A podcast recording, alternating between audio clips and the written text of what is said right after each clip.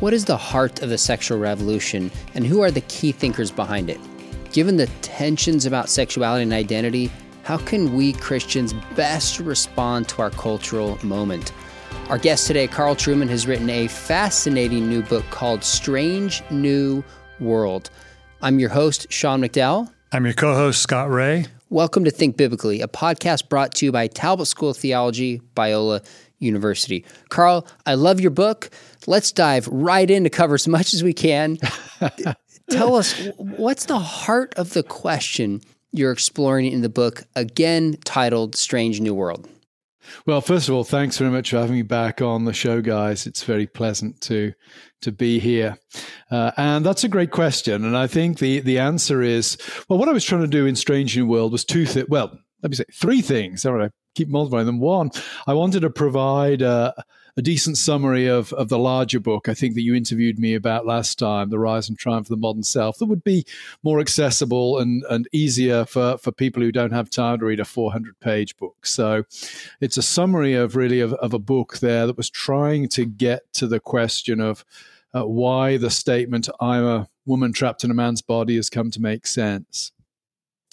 Secondly, uh, I wanted to address some of the themes that had, I'd thought about since writing that book. Uh, I'd become more interested in the role of technology in how uh, our understanding of the world has been transformed in, in recent days. Uh, and thirdly, I wanted, of course, the book, the original book was written in 2019 before the summer of 2020 when everything went haywire. I also wanted to explore to see if there's something that binds together all of the the fragmented political chaos that seems to be engulfing the West at the moment. So the book tried to do do those three things, I guess. Carl, one of the things I think that's central to the book is your understanding of the notion of the self. And it's a little different than what we hear commonly thrown around culturally. So, wh- what do you mean by the self? And why is that? Why is understanding that correctly so important for understanding what your book, book is about? Yeah, it's a good question. I, I, think most people, when we use the term self, we we tend to be using it in a common sense, very legitimate, but common sense sort of way that refers, if you like, to a basic center of self consciousness. That I'm aware I'm me and not Donald Trump or George Clooney. Uh, I have a I have an awareness of my own existence, my own history, my own individuality, and and often I think when we use the term self, we're using it in that way in the book, I'm using it in a, a more in, in a deeper way, I guess. I'm wanting to get at how do I think about the self, me, relative to the world around me? What is it that makes me tick?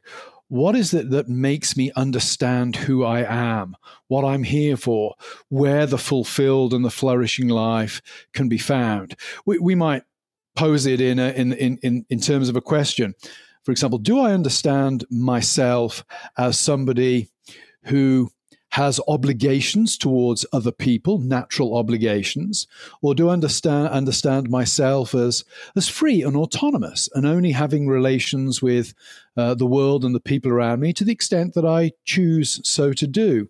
So when I'm using the self, I'm really getting at the way of how we imagine, if you like, that that center of self consciousness to connect to and to relate to the world around. And my argument is that over the last 400 years and, and really dramatically over the last 40 or 50 years, the notion of the self has moved from seeing the self as grounded in external natural relations fixed natural relations, say to family or to church or to nation or to the place where we grew up, to a much more fluid notion of the self, which is grounded in my inner feelings.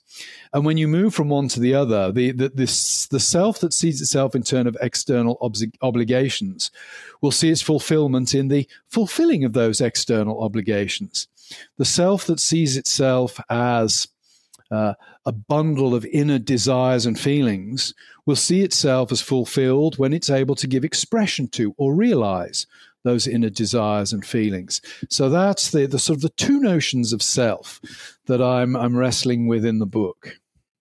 Now, you talk about the sexual revolution a lot in this book and kind of tell the story of where it came from. And this shifting sense of what it means to be a self is at the heart of the story that you're telling. Carl, I've read and written a ton on the sexual revolution, but you have a helpful understanding of what it is that it's not just the transgression of sexual codes, but it's more than that. So, explain what you mean by the sexual revolution, yeah. if you will.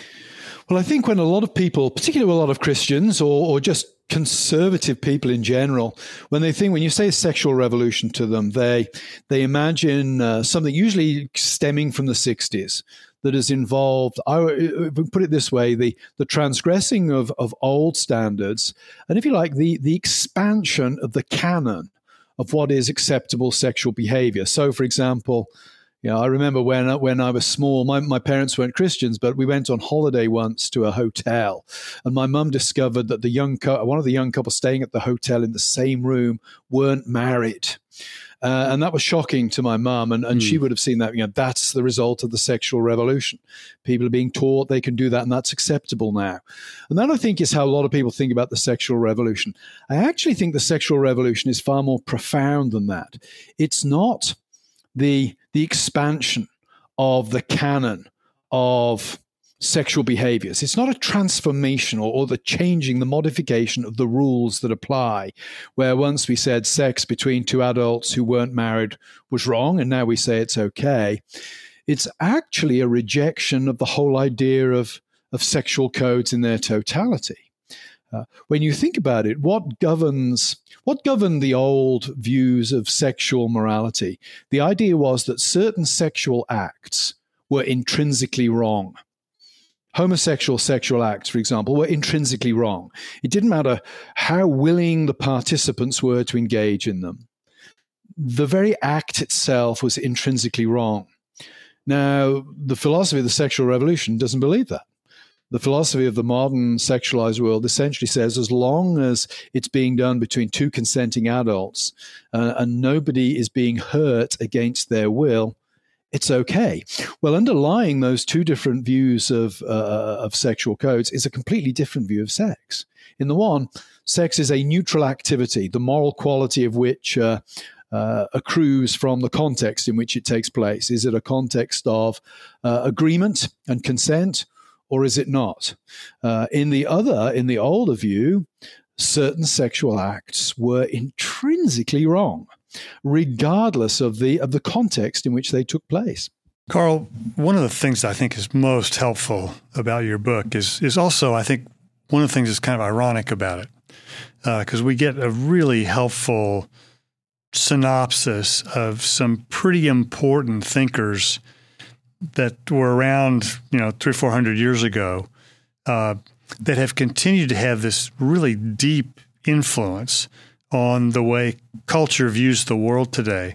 And how, I guess before we get into some of those individual figures, what, what, I'm curious about is how how is it that these historical figures, whom most people have, uh, in fact, I think they've most, most have heard of them, but I doubt they've read them, uh, have had such a significant influence on the way our culture sees the world today. How to help us understand how that works?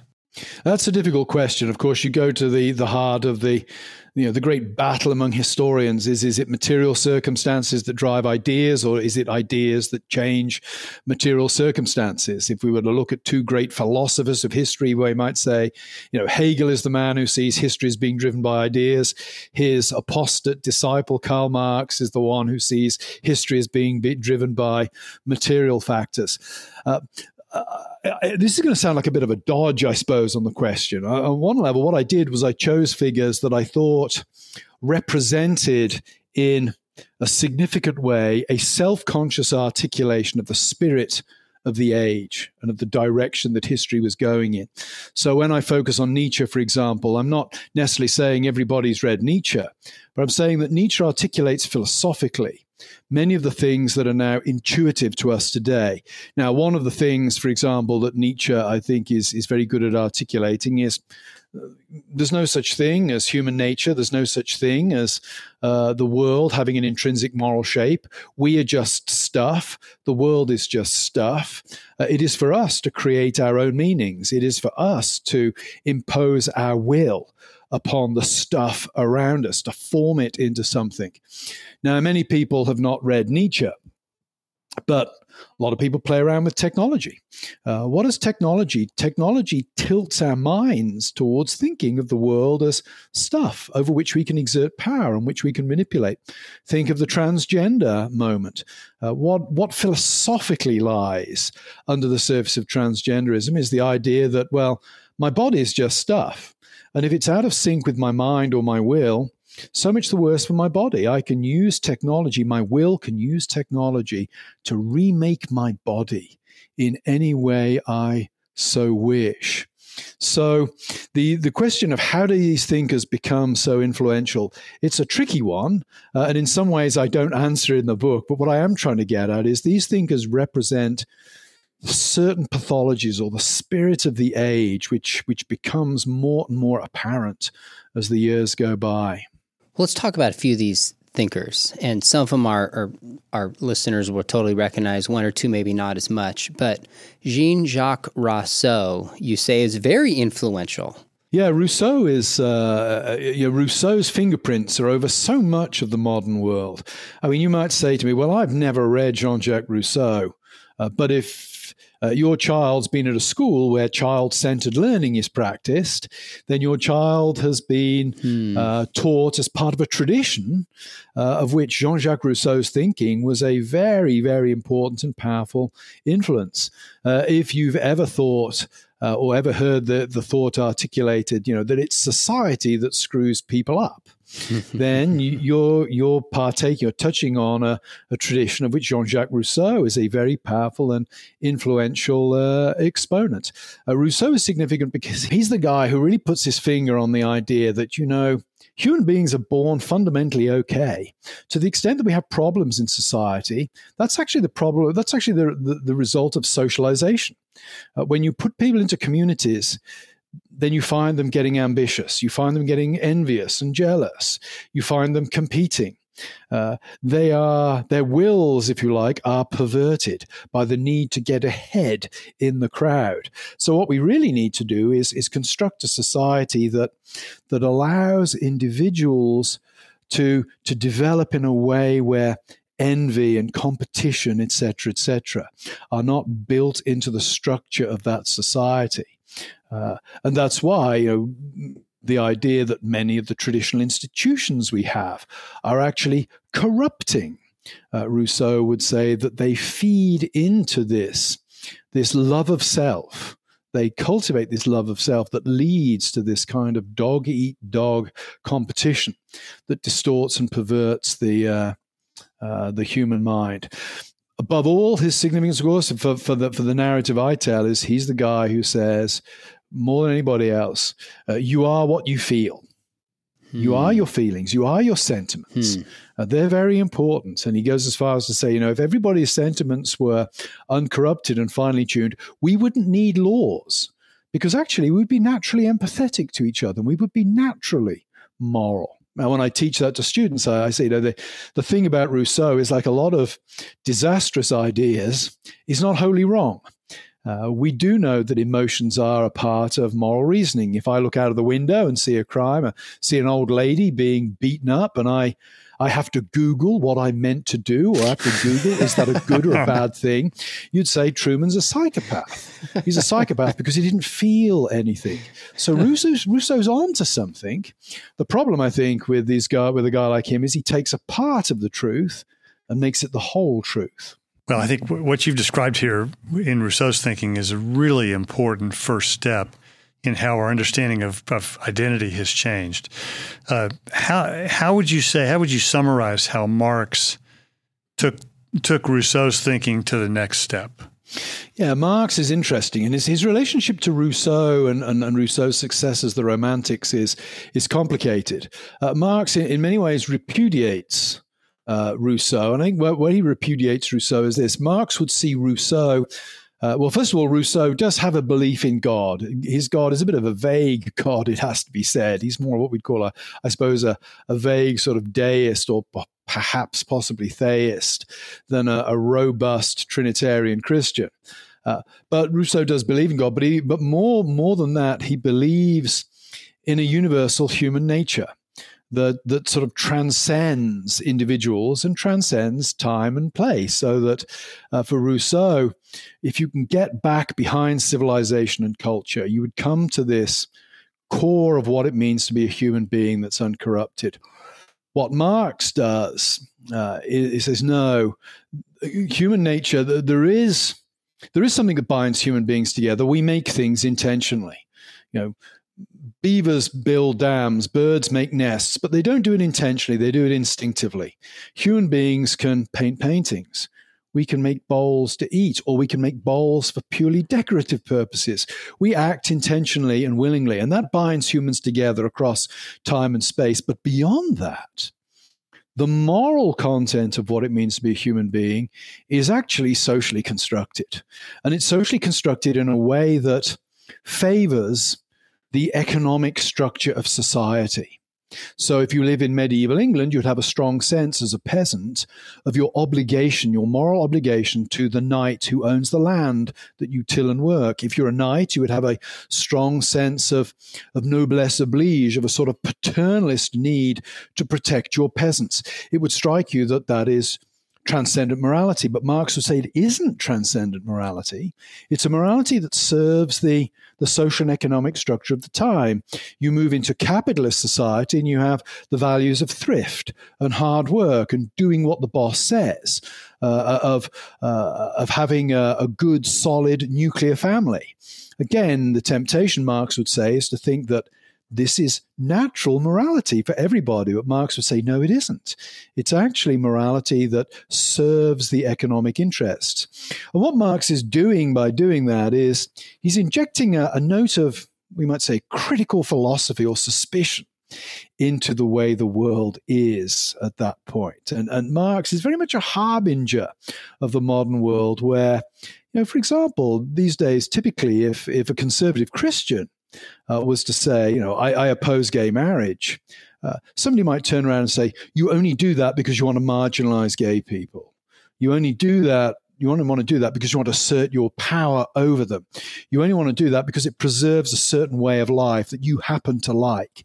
So Marx is, is lying behind that sort of critical edge that we now find intuitive in our, our modern society. One more piece that in some ways brings this full circle to the sexual revolution are the contributions of Freud and William Reich. How do they bring these ideas about the self you're talking about into the sexual realm?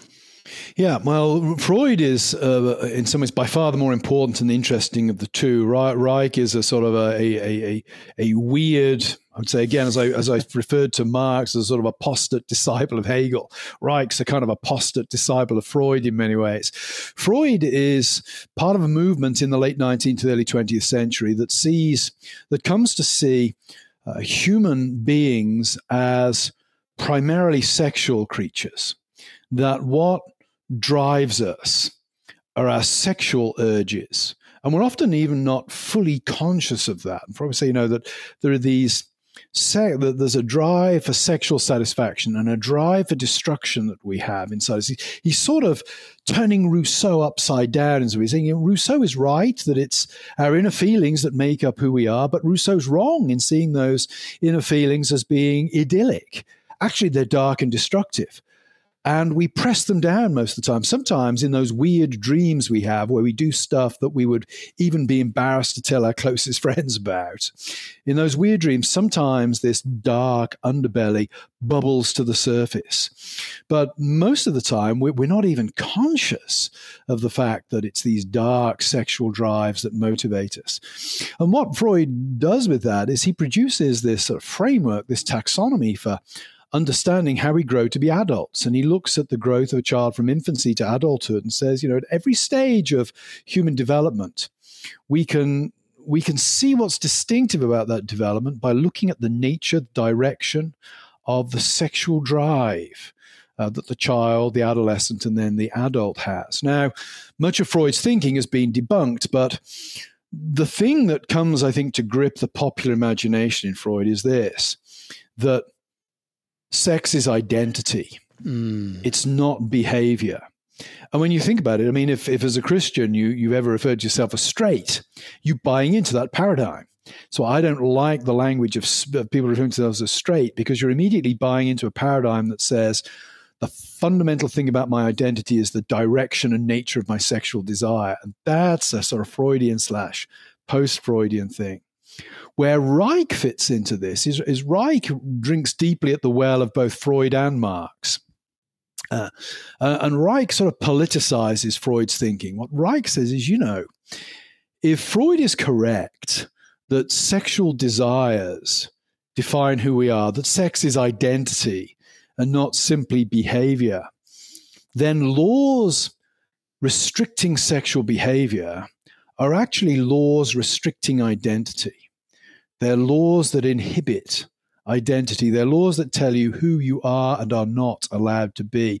And Reich parlays that into a kind of Marxist frame where he's asking the question so, so how do we bring about revolution? Well, the traditional Marxist way of bringing about revolution is you know the proletariat gets squeezed by the factory owners to the point where they finally can stand it no more and they explode and we have a revolution and they seize control of the means of production in the 1930s reich's looking around him and he's thinking the workers aren't rising up in fact, the workers in Germany are backing the, the parties of the far right, the Nazis, the German nationalists, etc. Uh, what's the solution? Well, Reich says, well, maybe the solution is this. Maybe revolution doesn't begin with the workers rising up. Maybe the revolution, the move to revolutionary consciousness, begins with us smashing the sexual codes hmm. that control who people are allowed to be and how they're allowed to think of themselves. And he writes this remarkable book, the uh, the Sexual Revolution. I think he wrote it. He writes it in about 1936. If you read it today, you'd think it was written in the 1960s. Uh, Reich writes 30 years too early. His thinking and that of one of his colleagues, Herbert Marcuse, uh, really comes into its own in the 1960s with 1968 and the student revolutions in America and in continental Europe that were often predicated upon sexual liberation and free love. That's Reich and Marcuse. It's their thought having its moment in history. So this the the sexualization turn that Freud and Reich take uh, it seems to me to really help us understand a lot of the current tensions between the Christian community and the LGBTQ community. Is that is that too simple? Is there more to no, it than I, that? I think I think it, it it it goes to one of the big issues that I think Christians are becoming more aware of now, but certainly twenty years ago would have would have mystified them. And that is, you know, we're all familiar with the old approach of, you know, hate the sin but love the sinner. Uh, you know, and you, would say to to somebody who was gay, you know, I, I, I hate homosexual sin, but I but I love you as a uh, as a friend and a brother, etc., etc. Well, that doesn't work when somebody, a gay person, so identifies their activity with their identity uh, that to say you object to homosexual behavior, uh, that's re- relying on a conceptual distinction between behavior and identity, between desire and identity, that is simply regarded as illegitimate by the LGBTQ community today. So, when you use that phrase, when you use that terminology, you're really seen as trying to hide your bigotry behind a, a pious cliche if I could put it that way. So I think the way you the way you articulate it there is is is no, it's not too, too simple at all. I think there are com- more complexities in the relationship between Christianity and the gay community, but that I think lies right at the heart of the tension. You also talk about the tension with free speech is if my identity is rooted in certain behavior in my understanding of myself, then certain speech can be harmful to who I am. Hence, these deeper ideas are beneath the free speech debate itself. So I just want our listeners to know there's so many practical connections you make with the moment that we have right now we got time for one more question. What what suggestions? And you have a big piece at the end, but maybe just give us one or two kind of practical things we should know or we could do, kind of responding in this cultural moment. Well, first of all, I think we need to keep our eye on the long game. Uh, one of the, the aspects of modernity that is least helpful to us at this point is we're very short term thinkers. We like to see results immediately. It's part of living in a technological age. I think we need to to realize that we're not going to. This revolution has been a long time in coming, and we're not going to turn it around overnight. I don't think we're going to turn around in my lifetime that can lead to despair and feelings of impotence. I think that that's not the way it should be. We need to remember the promise. The you know the church wins in the end. That that promise is signed, sealed. It will be delivered. If I put it that way, uh, we need to be faithful in the time and the place that we've been placed. So we need to be to focus on being faithful in the here and now, not worry so much about turning things around by the middle of next week. Think about in terms of we're we're raising a generation who will raise up a generation who will raise up a generation, and we need to make sure that we're passing something good onto that generation. We need to keep the flame alive, if I could put it that way, the flame of the gospel alive uh, over time. Uh, secondly, uh, I think we need to to refocus on and, and, ties into it. We need to refocus on the local community. Uh, again, I think technology tricks us into believing that if we put up a tweet or a Facebook post, we can influence millions of people across the face of the earth. Uh, I write a lot for things like First Things and World Magazine, but I'm under no illusions that the people I have most impact on are the students who come to my classroom or the people I chat to in church on a Sunday. I think we need to, to refocus ourselves on real human relationships where we can build the goodwill and the capital to have the more difficult discussions that need to take place. Carl, your two books, The Rise and Triumph of the Modern Self and Strange New World, are two of the more interesting, insightful, and helpful books I've read in a while, and I cannot commend them more highly to our listeners. So thanks for writing great books, and just thanks for joining us on the Think Biblically podcast. Thanks for having me on, guys. It's been a pleasure. This has been an episode of the podcast Think Biblically Conversations on Faith and Culture. The Think Biblically podcast is brought to you by Talbot School of Theology at Biola University offering programs in Southern California and online, including the new fully online bachelor's in Bible theology and apologetics. Visit biola.edu slash Talbot to learn more. If you enjoyed today's conversation, please consider giving us a rating on your podcast app and consider sharing it with a friend. Thank you for listening, and remember, think biblically about everything.